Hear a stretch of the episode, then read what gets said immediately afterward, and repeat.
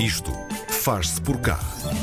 Há umas semanas fez-se o clique inicial deste projeto. Foi o nascimento do Interruptor, uma revista digital independente com a ambição de apresentar a cultura de outra perspectiva, com abordagens mais minuciosas, mais científicas, sempre transparentes. E pretende fazê-lo aproveitando todas as potencialidades que o online disponibiliza.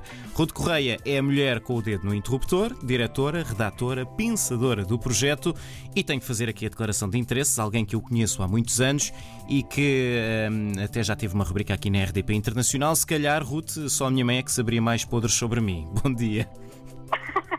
É verdade, é verdade. É verdade. Olha, fala-nos desta, deste interruptor, da origem. Como é que tu pensaste este projeto? Como é que percebeste que querias fazer uma coisa assim?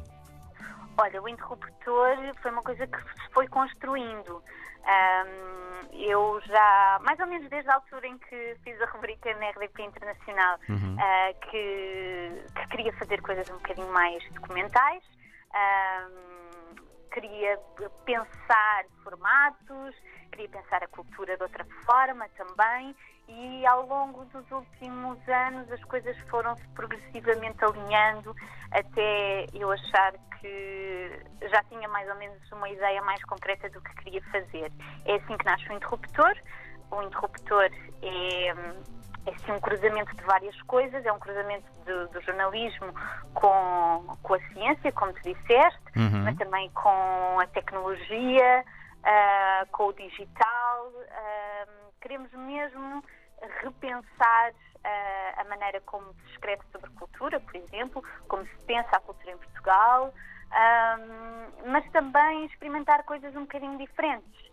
Ah, e, e uma das coisas que realmente nos destaca é essa transferência que tu também ah, referiste, que é nós ah, desenvolvemos código para certos, para certos artigos, esse código é aberto, portanto as pessoas podem ver precisamente como é que chegámos àquelas conclusões. Também somos muito transparentes em relação, ah, por exemplo, ah, onde é que vamos buscar os dados, um, à maneira como os processamos, à metodologia que utilizamos. Um, e pronto, estas coisas foram todo, todas acumulando ao longo dos últimos anos ah, até chegar ao interruptor. O, o que é que tu hum, fizeste para que o interruptor se diferenciasse de outros projetos que já falam de cultura e que já existiam? Ou seja, uma pessoa que vá ao site do interruptor e vá ler um texto, que diferenças é que vai sentir em relação a textos que possa ler noutros sites? Bem, ah, acho que a primeira grande diferença é que nós não fazemos atualidades. Ou seja, ah, não vão encontrar notícias, não vão encontrar ah, reportagens de concertos, críticas a discos, Uhum. nada disso. Vão encontrar artigos de fundo. ah, portanto, eu posso dizer que os artigos que temos neste momento publicados são artigos muito longos, a rondar as 3 mil palavras, que são qualquer coisa como 10 páginas A4. Portanto, aquilo leva algum tempo a ler, ah, mas são análises um bocadinho mais aprofundadas ahm, e que tentam ah, repensar a, a- a cultura ahm, de formas menos habituais em Portugal. Eu vou dar dois exemplos concretos. Um é a série que nós estamos a fazer que se chama Estamos a ouvir mais música portuguesa, em que, por exemplo, já analisamos 16 anos de tabelas de vendas de discos ah, para perceber realmente se nos últimos anos há mais música portuguesa nas nossas ou não. Ahm, e também, por exemplo, testámos um algoritmo para perceber se consegue diferenciar ah, os, os heterónimos de pessoa. E, portanto, eh, são, são abordagens muito pouco habituais na, na imprensa nacional ahm, e, e muito mais longas também do que é normal. Pronto. O que, é- o que é que tu queres, eh, o que é que tu pretendes, que papel é que pretendes que o interruptor tenha, que estes artigos tenham, que sejam ah, numa perspectiva das pessoas lerem e, e pensarem, ah, curioso, ou que seja mais interventivo? Não sei, eu, eu acho que penso o interruptor como uma revista mesmo. Eu lembro quando era pequenina, ah, os meus pais compravam revistas, eu lia revistas, e quando eu lia revistas, ah, eu sentia sempre que estava a aprender qualquer coisa. E eu, eu gostava que o interruptor fosse isso, que é que cada artigo que as pessoas leiam e que, pensam, e que pensem uh, realmente eu aprendi qualquer coisa aqui, há aqui conhecimento, há aqui um valor acrescido, uh, seja porque estamos a apresentar dados que as pessoas não conheciam de todo, seja porque simplesmente estamos a repensar uma coisa que já é familiar uh, na vida das pessoas, uh, mas que está ali retratada de uma forma um pouco diferente. Um, eu acho que é mais uh, essa parte do conhecimento. Claro que se o conhecimento se traduzir em ação, então é, é muito melhor, não é? Uhum. Uh, Explica-nos sinteticamente o que é que é isto do jornalismo de dados e, e o papel que tem no interruptor, já, já, explicaste um pouco, mas de onde é que vêm os dados, o que é que é preciso fazer para os tratar e depois o que é que esse tratamento, que informação é que sai desse tratamento?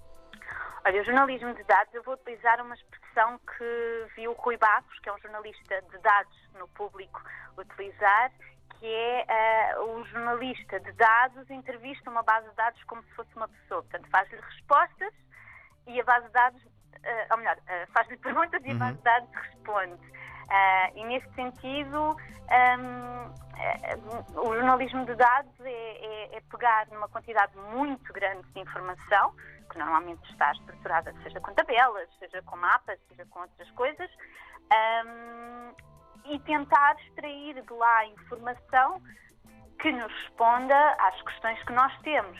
Um, no caso da música portuguesa, a, a, minha questão era realmente se estávamos a ouvir mais. Um, e, portanto, nós analisámos 25 mil entradas, portanto, mais de 800 semanas de tabelas de vendas de discos uhum. em Portugal e olhámos para a proporção de artistas e de, e de álbuns portugueses que estão nas tabelas ao longo de 16 anos. E realmente conseguimos concluir que, pelo menos nesse espaço, existe mais música portuguesa. E foi uma coisa que se foi construindo, construindo ao longo dos anos. Um, e, portanto, o jornalismo de dados o que faz é entrevistar a base de dados como se fosse uma pessoa. Uhum. Temos questões e vamos lá procurar as respostas. Mas, por exemplo, no outro artigo estavas a falar de se um computador seria capaz de diferenciar os heterónimos de Fernando Pessoa. Um, isso é um, uma coisa um pouco mais subjetiva e os algoritmos são uma coisa muito mais matemática. Como é que isso se faz? Bem, uh, esse artigo, por acaso, foi muito interessante porque já existiam algumas experiências uh, com alguns algoritmos. Alg há algoritmos diferentes que, que, têm processos diferentes, não é? De analisar as coisas uhum. uh, ou de processar as coisas, porque os algoritmos não analisam nada, eles só processam. Um, e o que nós fizemos foi pegar num outro algoritmo uh, de processamento de texto e testámos com a obra do e tentámos perceber se realmente conseguia diferenciar uh, os heterónimos. E a verdade é que sim, que conseguem. Há alguns algoritmos que conseguem melhor que outros, uhum. um, mas realmente nós, nós testamos mesmo. E, e, isso também está muito na nossa abordagem editorial, que é de vez em quando vamos experimentar coisas que ainda não se fizeram. Um, mas, e, mas sem medos e sempre com transparência, porque as pessoas podem ver o código que nós desenvolvemos uhum. para testar uh, o tal algoritmo. E todo esse código que fazem para os vossos artigos é, é, é, partilhado. O que é que tu esperas que as pessoas façam com esse código? É partilhado gratuitamente? É partilhado gratuitamente, uh, pode ser reutilizado por qualquer pessoa, para, até para fins comerciais. Uhum. Um, a única limitação é que partilhem o código se utilizarem também. Um, mas a ideia é que as pessoas uh, sejam criativas. Uh, também há uma espécie quase de missão de ajudar uh, a melhorar a literacia digital em Portugal e em português. nós temos muito essa preocupação. Um, e pronto, lá está, queremos que as pessoas aprendam, que experimentem, que reutilizem e, e que realmente façam o interruptor renascer de outras formas. Hum. Tu disseste que o interruptor não, não faz atualidade. Com que periodicidade é que nós podemos esperar novos conteúdos? Uh, obrigatoriamente de duas em duas semanas. Sim. A nossa periodicidade oficial é quinzenal. Uh, em alguns casos, semanalmente. Uh, às vezes temos uh, semanas em que editamos mais coisas. A semana passada, por exemplo, não editámos nada. Esta semana, hoje precisamente, lançámos um podcast que é o terceiro episódio da nossa série Até Onde Chega a Cultura, em que exploramos a distribuição geográfica dos equipamentos culturais em Portugal uhum. e, e, e, pronto, e falamos com representantes de cada espaço, já fomos às bibliotecas, já explorámos o cinema e hoje falamos de salas de espetáculo. Um, para a semana haverá um outro artigo que será escrito, uh, portanto estará em interruptor.pt. Uh, mas, portanto, entre uma periodicidade semanal e quinzenal. Muito bem. Muito rapidamente, fala-me nas pessoas que trabalham contigo no interruptor. Isto não é feito uma duas mãos só, não é? Uh, não, não, não seria impossível. Como é que vocês fazem esta coordenação de equipa? É, é, é, complicado. Bom, nós somos três, é uma equipa muito pequenina. Uh, temos o Kieran Edwards uh, na programação do site. Eh, que foi uma coisa que deu muito trabalho no início e que agora dá um bocadinho menos trabalho porque já está montado, mas, mas que está em permanente construção e desenvolvimento e melhoria, não é?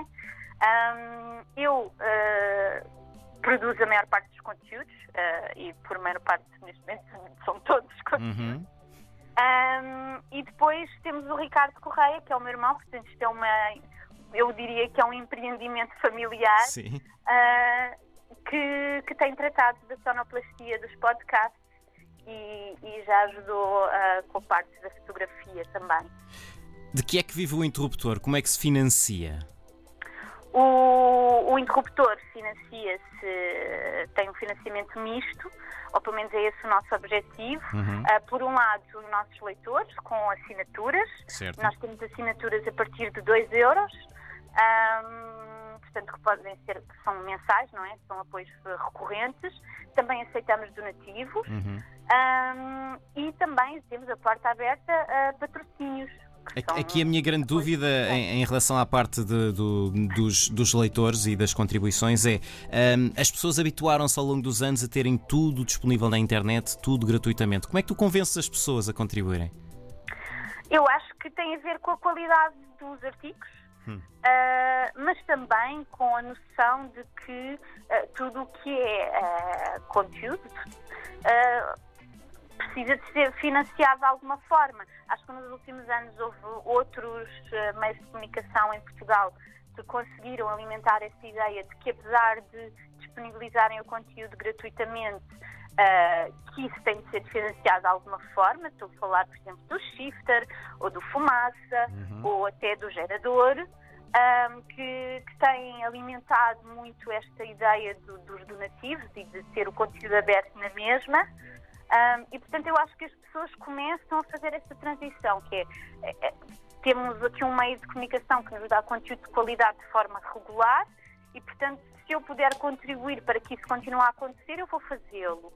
Um, nós não fechamos a, a, porta a parcerias comerciais um, e, portanto, é, é, um financiamento misto que ainda se está a construir, não é? Nós ainda não somos uh, auto, completamente sustentáveis em termos financeiros, mas acho que há aqui alguma margem um, para, para realmente as pessoas não terem medo de contribuir financeiramente um, para, para algo que está disponível, independentemente delas o fazerem ou não. Claro que uhum. se o fizerem, estão a ajudar para que isso se mantenha ao longo do tempo. O Interruptor é uma nova revista digital que aborda a cultura de outras perspectivas, mais minuciosas, mais científicas. A Ruth Correia é a criadora, é a diretora, esteve à conversa connosco no Isto Faz Por Cá. Obrigado, Ruth. Obrigada eu.